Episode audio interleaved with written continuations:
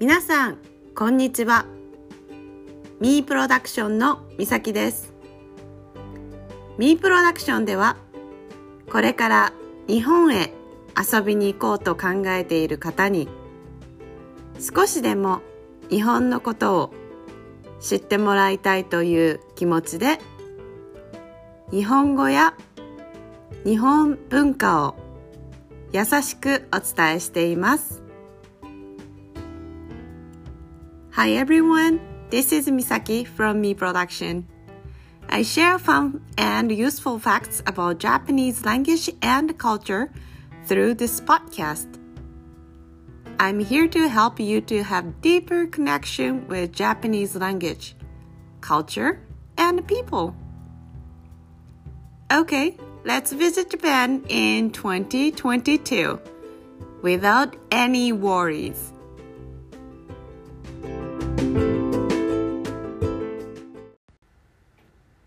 東京と私私が東京に住み始めたのはちょうど二十歳の頃です。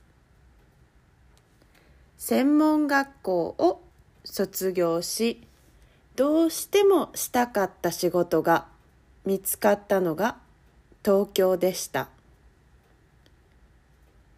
東京に親戚や友達はいましたが特に東京に住むことに対して憧れもなくお金もなかったのでなんとなく不安でした。したかった仕事というのは、ブライダル業界のウェディングプランナーです。その当時、テレビドラマで流行ったり、その仕事が人気になり始めていました。でも、関西地区にはまだそのような仕事は少なく、新卒で雇ってくれるところはほぼありませんでした。卒業する前の実習をするときに学校の先生が私がリストアップした会社に一件一件電話をかけてくれて、やっと見つかった会社に実習に行くことになりました。それがうまくいき、その会社に就職することになったのです。その会社は東京のおしゃれなレストランと何件も契約をしていてレストランでウェディングパーティーをするカップルをお手伝いする仕事をしました東京の言葉や人混み通勤電車など初めて東京に住むのは簡単ではありませんでした。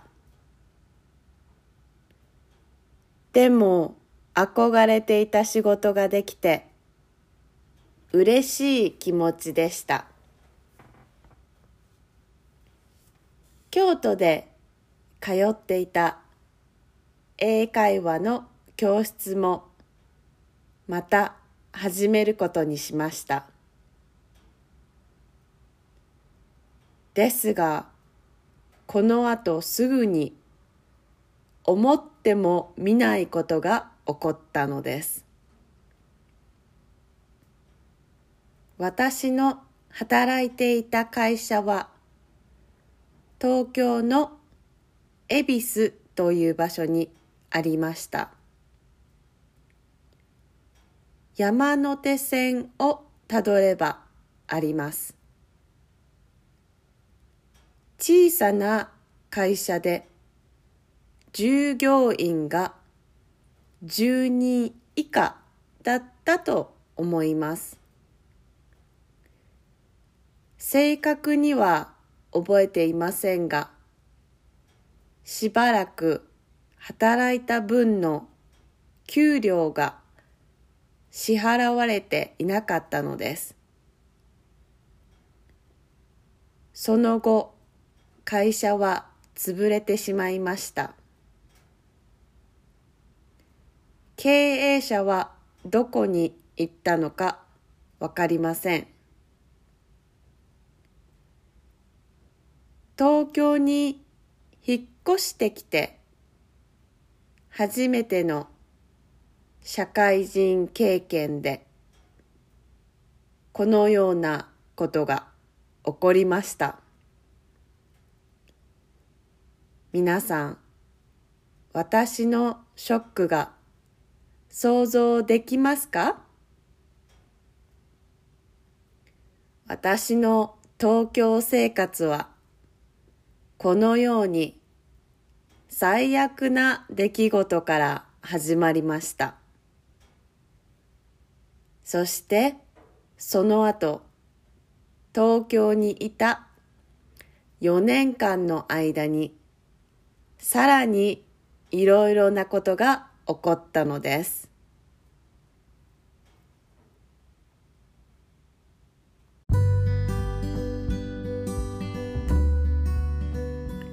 Thank you for listening Visit Japan in 2022 podcast.